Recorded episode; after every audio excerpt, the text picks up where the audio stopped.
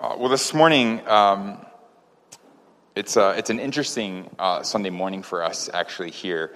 You know, um, I was reminding this this morning I was coming into this space that, you know, we always tend to have our plans, and then God has his plans. And uh, his plans are always better than ours, right? Um, but we always have our plans. And um, uh, here, we're, we're always pretty planned. Uh, but it's been one of those seasons where, you know, particularly with, with summer, in English speaking ministry, but more so with, uh, with COVID still being a, I guess, somewhat of an issue um, in, in, Korea. It always causes uh, us to, to make changes and, and, audible and all that. Um, if you've been a part of our gathering, you know the last two weeks, um, Pastor Levi has been teaching, uh, bringing us through the book of Haggai verse by verse. Um, and that was the intention today. Um, unfortunately, um, while I was in America about like two days ago, um, he messaged me and let me know that he got COVID, and um, and so um, he is not here today uh, to preach. Uh, in, in, Haggai. And so, uh, what we would do is typically then turn around, and Pastor Kerry was uh, kind of on, on call here, but then he flew to Canada this, this week. and so I was sitting there thinking, oh, oh my goodness, um, am I going to have to write a sermon on the on the airplane? I didn't want to do that. Um, I, am still jet lagged. I'm kind of half here right now, to be honest with you. um, um and so, just thought through um, what, what, that's going to look like uh, for Sunday. What are we going to do? Just extended worship? and maybe we'll just do like eight songs and, and just, just pray. Um, and then I got a message Thursday that the person who was supposed to lead worship, he got COVID. And that was uh, Paul, Kim. And so uh, he got COVID. And so um, you saw David up here. Thanks, David, for, for being here. But he just flew in like on Thursday. So he's up here jet lag, uh, going through that, I'm sure, as well. Um, um, and so that, that happened. We also have a, our, our small groups here, we call them missional families. We have a, a really big training happening after the, the service today, and I'm excited about that. And the person who is leading that training, she got COVID um, as well. And so I'm going to make that up this morning, or this, this afternoon. So it's just one of those Sundays. And yet at the same time, um, again, I was reminded this morning, uh, we have our plans, uh, but God has his plans. Um, he wasn't surprised um, by this, that the songs that were sung today with the team that was doing worship, they were supposed to be here.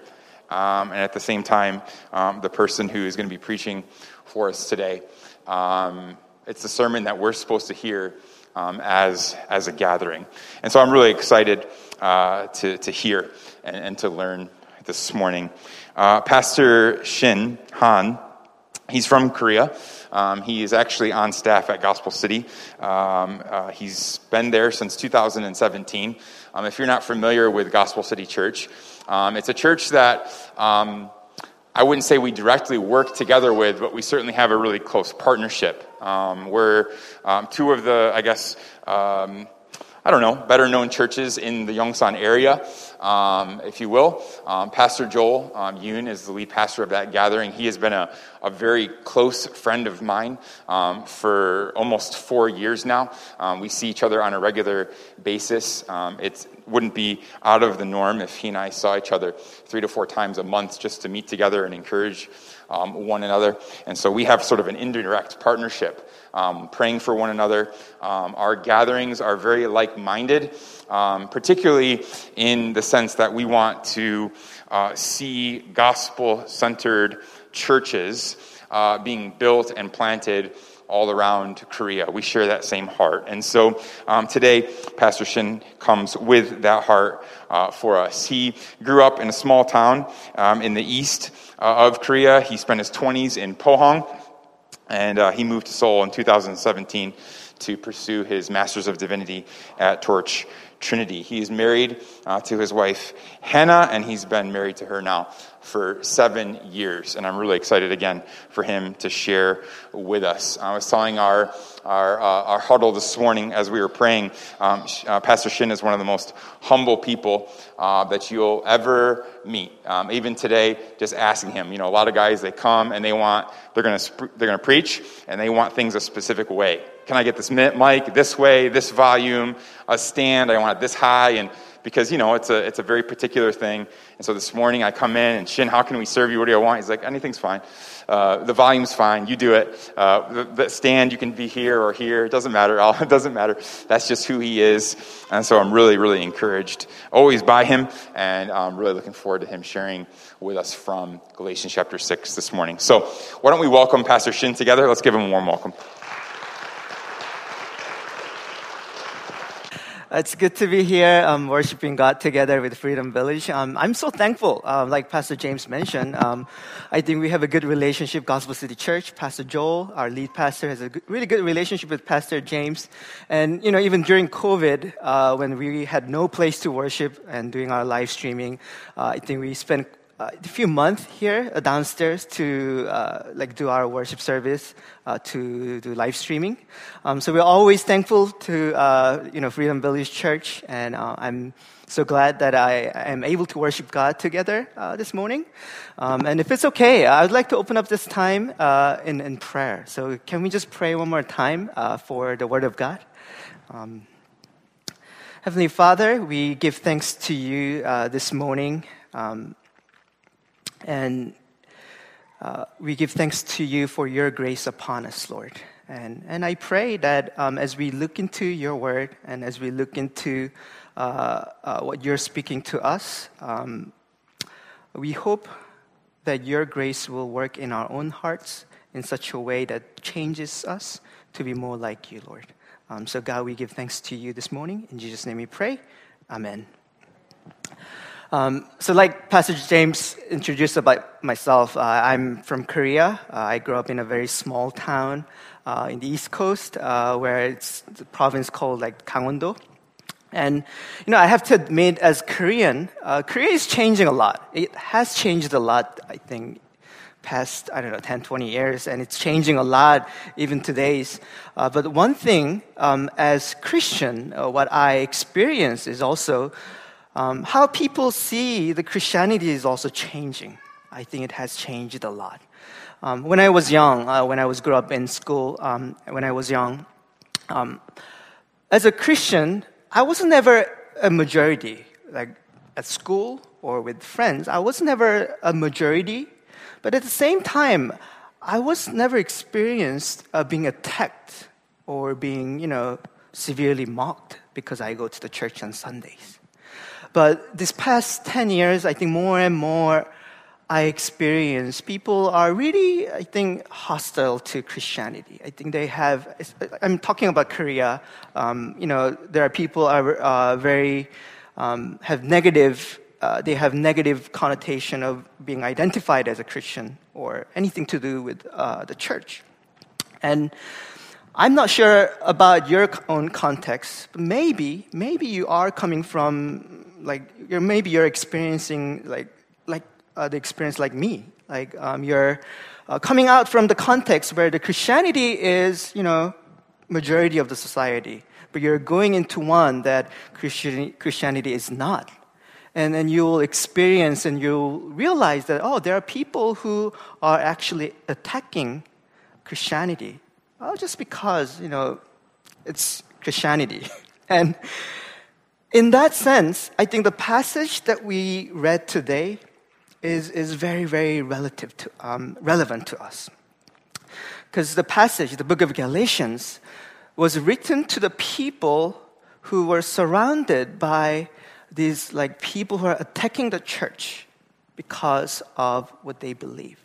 And not only that, they were surrounded by the people who are telling them, hey, you know what? What you're believing in, that's not the gospel.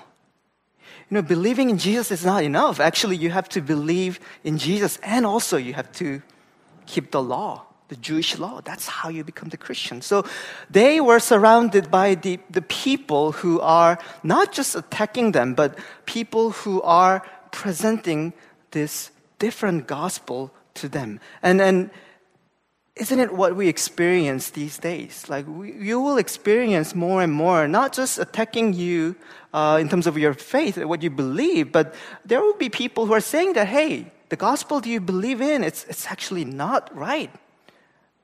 There will, there will be people who are presenting different gospel. And I, I think that's why the passage like this is so important for us and relevant to us because it speaks to the people in such context. And how can we live in such context? Like not pretending or not hiding, but at the same time, nor like being completely going like going away from the world, like going into monastery, but still being in the world, being salt and light. And what we read from today's passage is about boasting in the cross. The cross.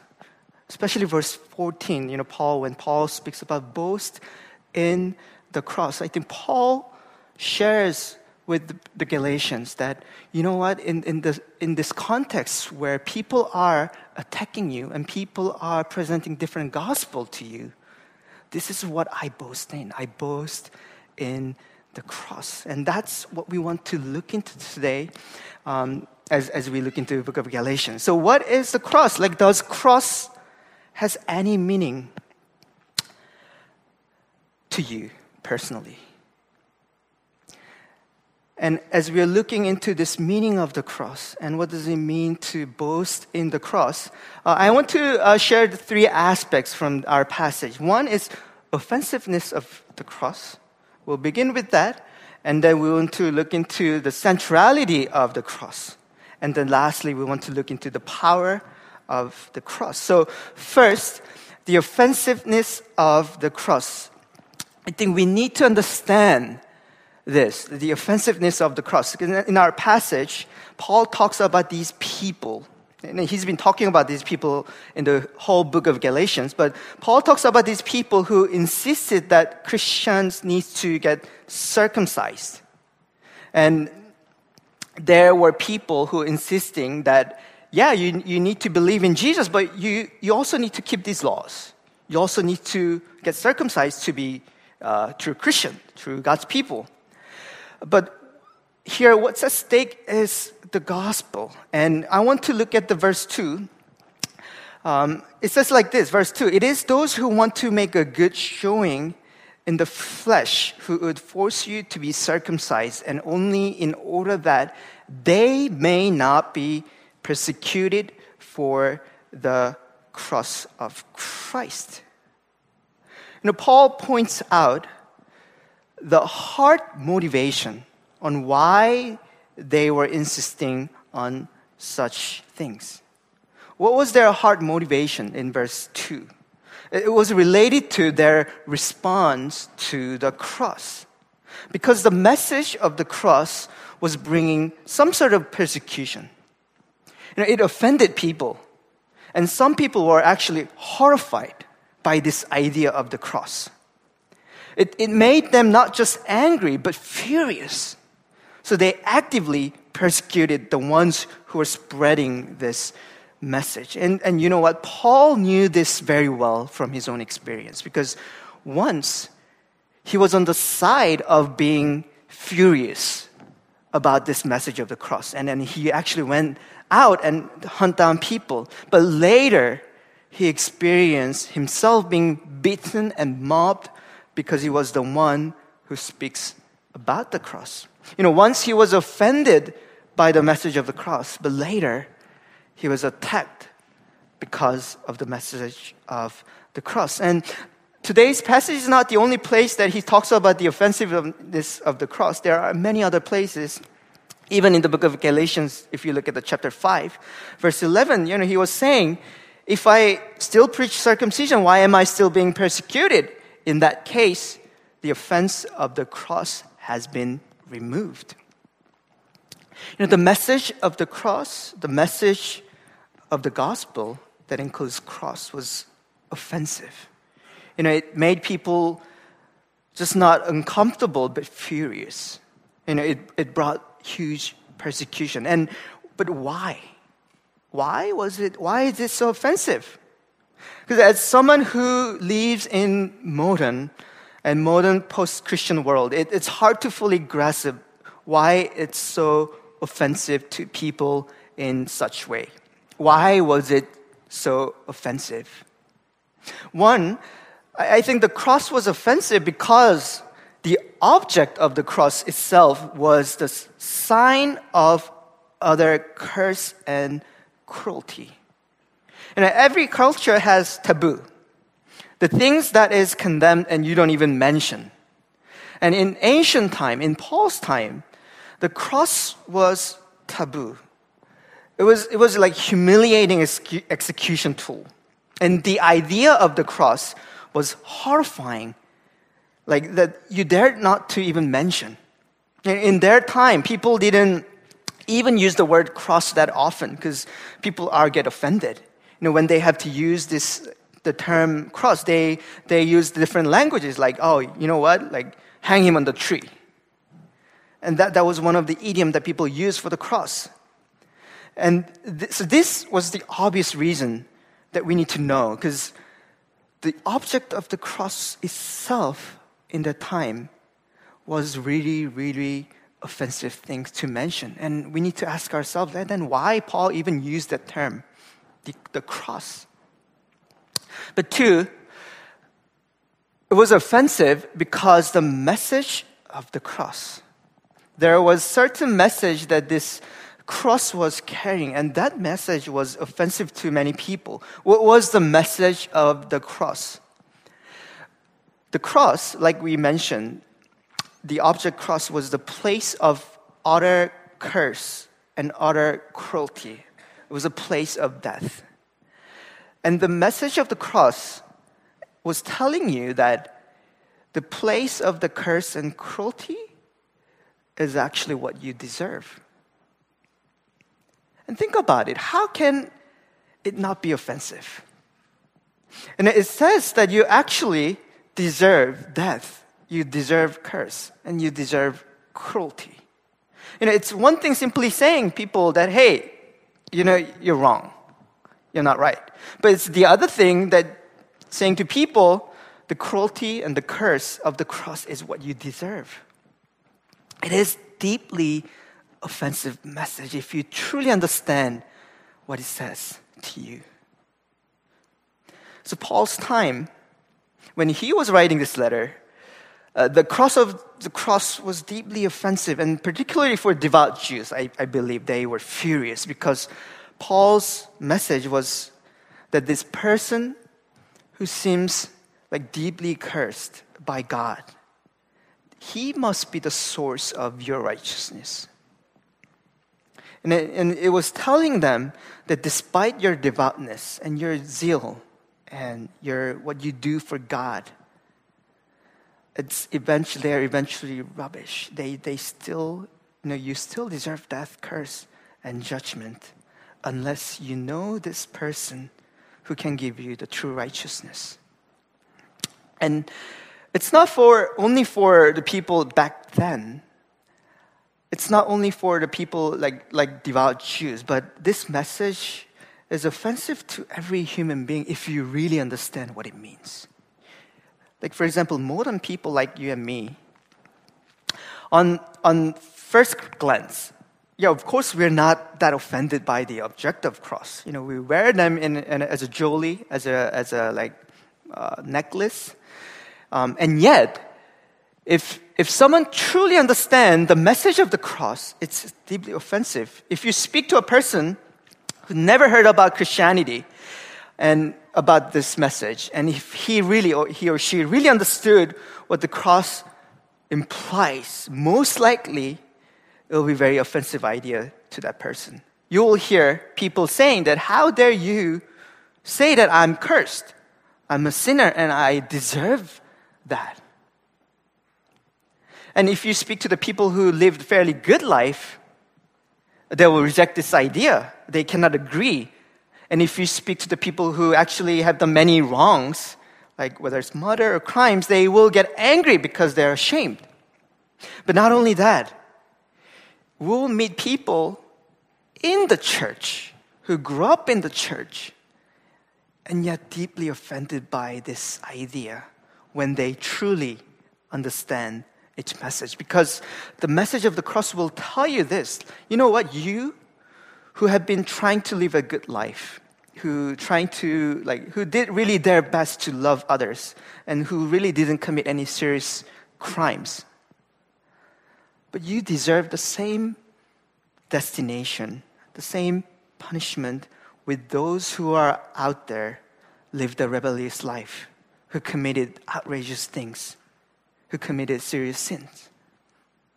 You will find people who are bothered by this idea. Hey, you know what? I lived, I grew up in the church, I know God. But still, unless I really uh, depend on, the rely on the righteousness of Christ, am I still in the same standing with someone out there who has done like outrageous thing? You know, we all will be offended by that idea. So, why is it important for us to understand this? Because one day, you know, like I said, we will meet people who is offended, either believer, like who says that I can't believe about it, but or unbeliever who says that I can't agree what you're saying that I deserve this. And I, I don't want us to get confused or scandalized or puzzled, thinking that, oh, like, why are these people so offended? Because we have to understand that it is offensive message. But I want us to be ready and prepped to talk about the cross in a way that leads beyond offensiveness, but to the wonders of the cross that we all know. But more than that, you know, some of us may have been in the church for a while, been in like grew up in the Christian family, but you have never offended by the message of the cross. And, and if that's you, then maybe you haven't really deeply pondered on what the cross really is, what the message really like conveys. Because it's totally possible for us to sing a song about wonderful cross, but deep in our hearts, we never understood why it is wonders wonderful. And it's totally possible for us to read about the cross and wonder why. Why, like, is it even, like, important? Or is it even necessary? And maybe the reason is because, you know, you never thought about how offensive it is. What the message that it really carries. And now, um, when you have something offensive to tell, what do people do? What do people do? What do you do when you have to communicate something very, you know that, oh, it's offensive? I think what we do is, what people do is either we hide it or minimize it or we sometimes misrepresent it.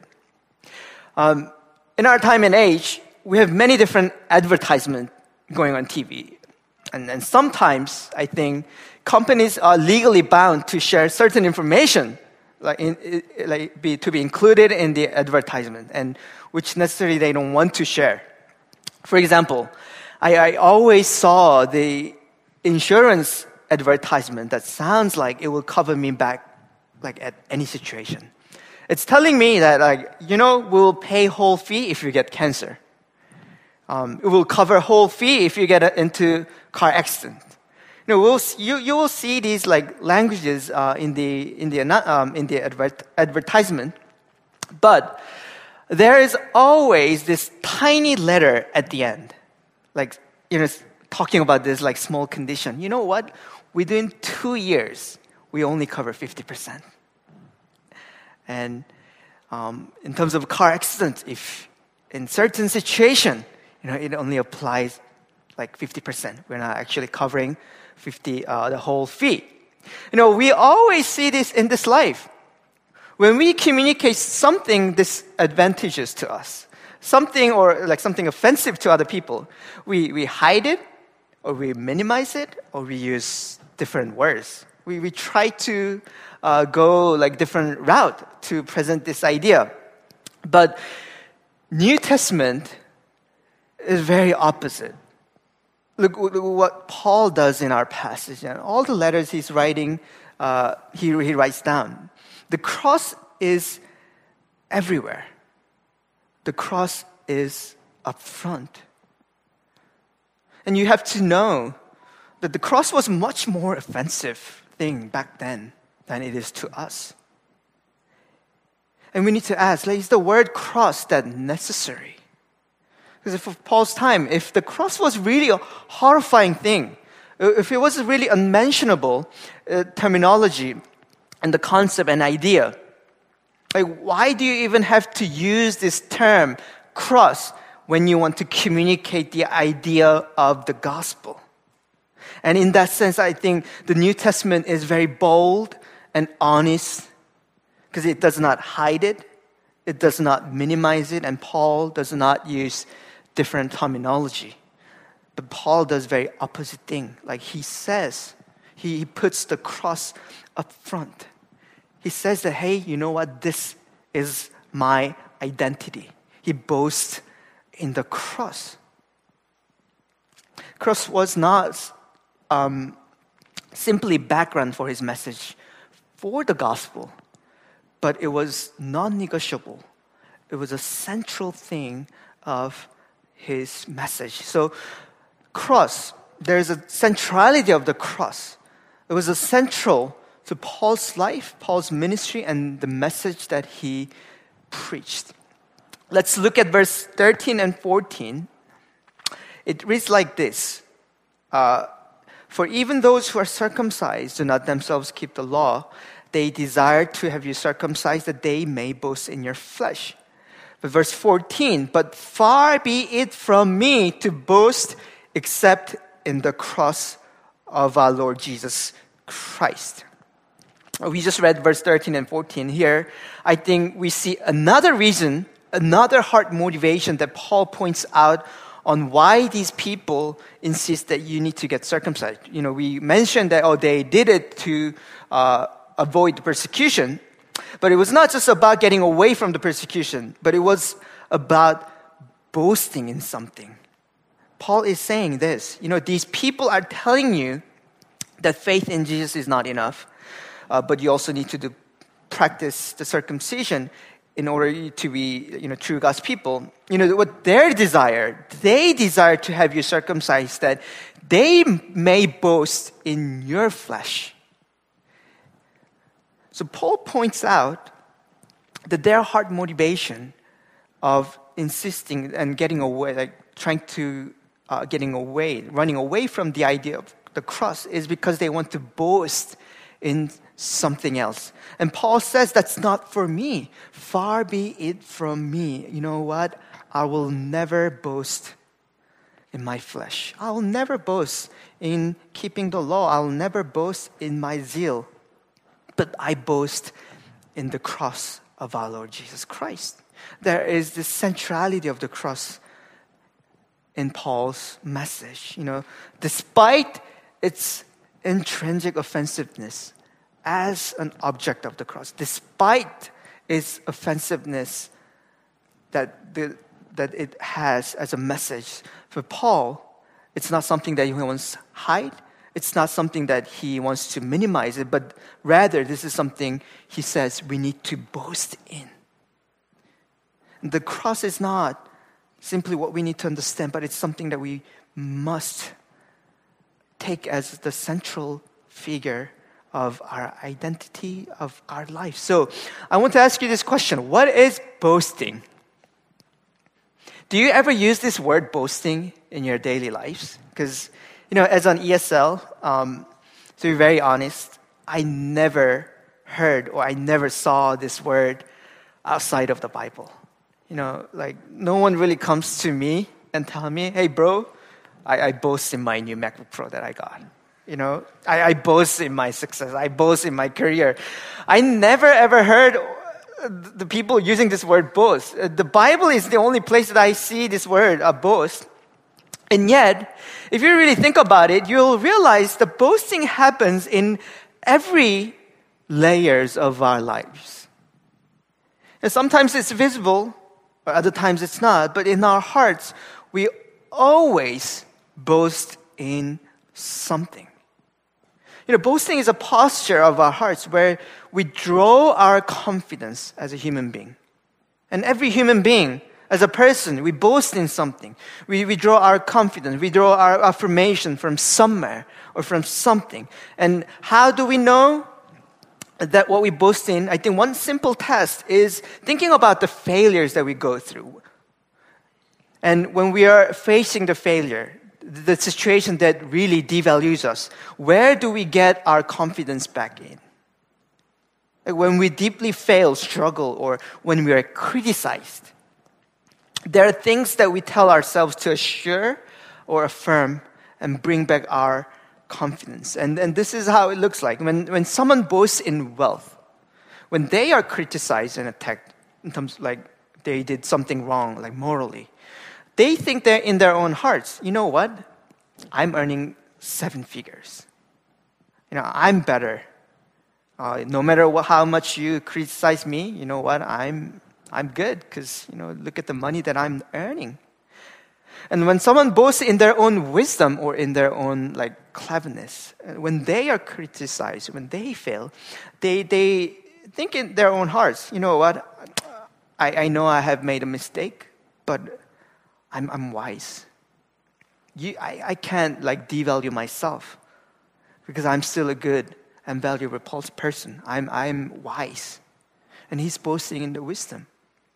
And in our time and age, particularly in Korea, I, I see people always boast in appearance and outer looks. You know what? I'm, I'm gorgeous. I'm pretty. And this is my confidence as a human being and then they spend a lot of time like maintaining um, that, like what uh, what brings them um, confidence and assurance. And a lot of times, I think what we boast in is a good things. Sometimes it's uh, bad things as well, but a lot of times it's good things. It's it's what's considered to be good in our own culture and society. You know, being honest person, or being diligent person, having a good character, or social status you know, good and successful career, um, they're not intrinsically sin or bad things. But also at the times, I think we also boast in our own like religious piety as well. You know what? I'm praying a lot. I know so much theology. I'm such a good Christian. So even when someone criticizes you. That's where you go back. Hey, you know what? But I, I know so much about theology. I pray a lot. But even with those things, and when you boast in those things, those things will, I think, always fail us. That, that something that we find our security and, and justifies our existence as a person, it, it fails us. But Paul here, Paul says, the cross of the Lord Jesus Christ, the cross that I look into, that's where I bring my confidence. That's where I bring my security and affirmation as a person. You know, Paul had many good qualities to boast in. It wasn't that he had nothing to boast in, but yet he chose to have his confidence and his fundamental security from the cross. So, what is the boasting in the cross then? The, the message of the cross tells you that your destination is curse and condemnation. It's offensive message we shared. Um, it shows what we deserve. And it tells us the most significant pro- problem of our lives that we cannot figure out. But that's not the end we know. Because it also tells you that the King of universe stood and hanged on the place for you and on behalf of you. Now, God says that the problem see, that you see on the cross, the problem, the very thing that offended you because you see what's deserved on the cross, you know, that's not just your problem anymore. And that's my problem, and that's my issue. The curse that you deserve now, I take care of it. So trust in the Son who is hanging on the tree on behalf of you. And this is my salvation that I give you. This is my grace that I give you. And that's what Christ has done. He took what deserved, what we deserve, and He took it upon Him. And that's how He died on the cross, and that's how He resurrected on the cross. And that's what we need to boast in. You know, we draw our confidence in what God has done for us. We draw our security on this God's grace that says that my problem is His. God is telling us that your problem that you cannot solve, that's now mine. And that's the grace that I give you. And, and in that God, we have our confidence. And that's what we boast in. We boast in the cross, not simply it's because it's offensive to us, but it's telling us that God is taking care of that. And that's where we draw our confidence. And that's why this message of the cross is so central to us. Now, uh, when we boast in the cross, it's not simply central and it's not simply offensive, um, but there is the power of the cross that we hold on to.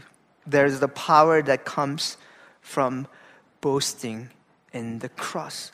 And what kind of power is it? It's not some sort of like mighty uh, performative power, but it's the power that frees us from our own like self-centeredness. It's the power that frees you, frees us from our own selves. Paul leaves very interesting comment about you know people who insist circumcision. Verse 13, I think we read this.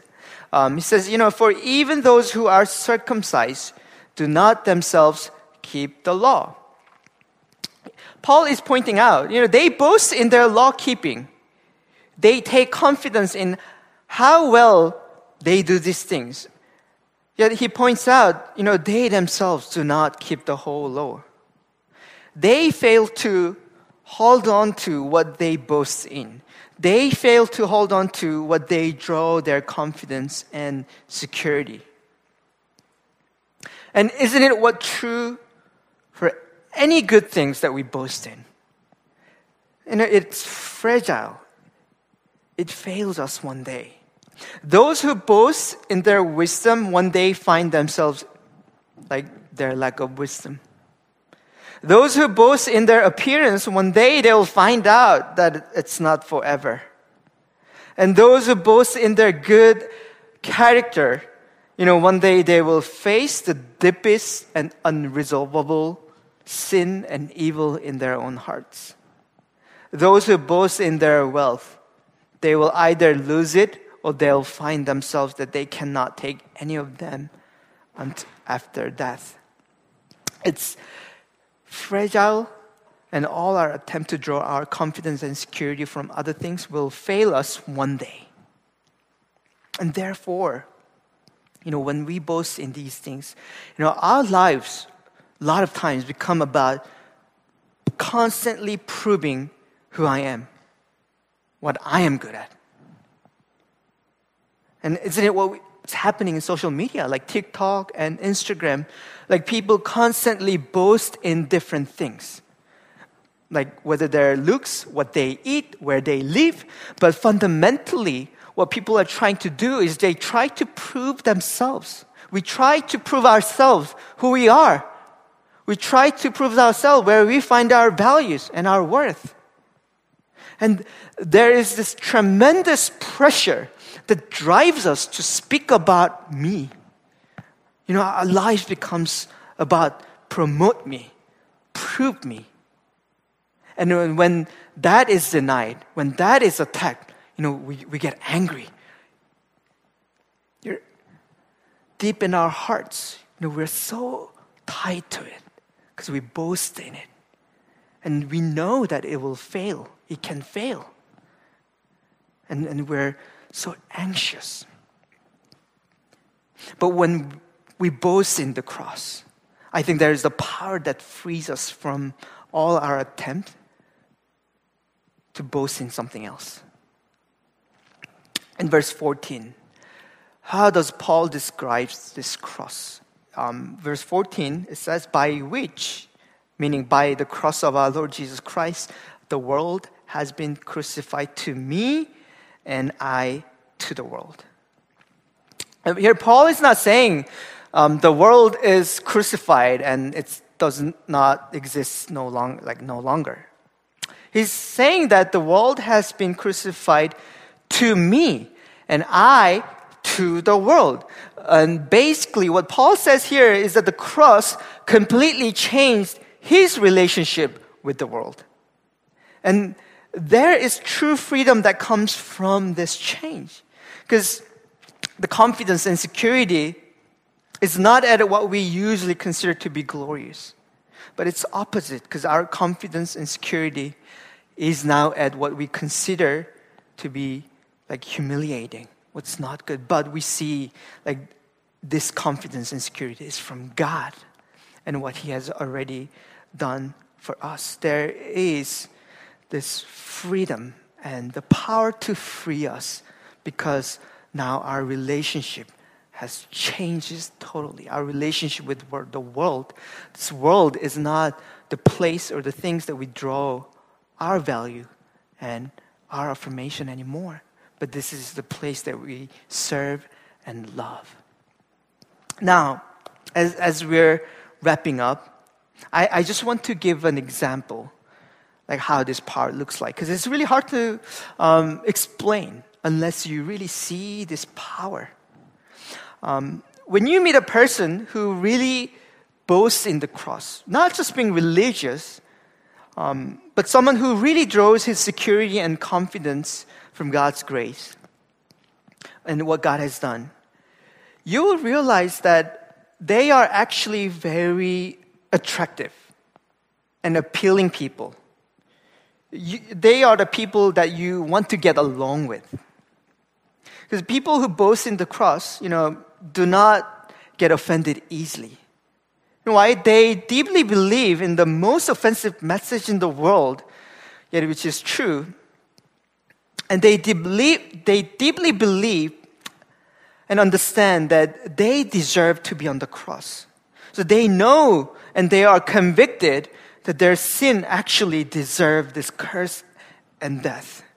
So when someone attacks you, someone criticizes that person, they're not easily offended or they're not getting angry easily because they know, you know what, that's not only true, but they know that it's taken care of by God.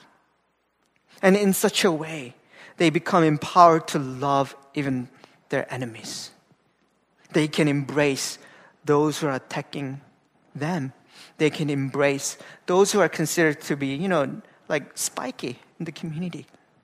And also, people who boast in the cross are empowered to love and sacrifice. You know, people who really boast in the cross knows that their relationship with the world has completely changed. You know, they don't see the world uh, as a place where they need to find something. You know, they don't see this world, uh, consider this world as a place where they need to find a value their own value, who they are, because they found one in the cross. They don't try to be a better person, or they don't even try harder to present them to be a better person because they know that God took care of their deepest problem, and that's where their value and their significance and their affirmation comes from. But they know that this world is the place that they need to love and serve and even sacrifice for. The pressure, the narrative that the world giving, is giving us that, hey, you know what? You need to be better. You need to be better at this, at this. It, it's not the driving force for them anymore. But what God has done is what drives their own lives. What He has done, the way that He took care of their problem, and His grace, His forgiveness is what is really alive to them, and it's what really drives their lives. Uh, they are willing to serve, they're willing to love, they're willing to even suffer, they're willing to sacrifice because they boast in the Christ upon the cross who loved them and who served them and who serve and who suffer for them. And brothers and sisters, isn't it the people that we want to get along with a lot of times?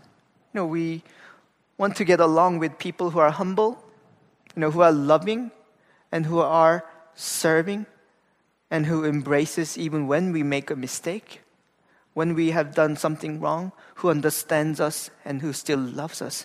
Isn't that what we want to see, like from uh, the people? Isn't that what we want to? Isn't that the qualities of the people that we want to get along with? And, and I think that's why the message of the cross is so important for us. Because the message of the cross is offensive to all of us, but when someone truly looks at the cross and boasts in it, the fruit of it is never, is never offensive to people. It's very sweet, it's very appealing. And that's why in our scripture, Paul put cross up front in his message. And I, and I encourage you, church, boast in the cross. Our King died on the cross so that our deepest problem would be His. And in the most humble and in the most humiliating way, He has done greatest and glorious work for you and for me. Let's pray.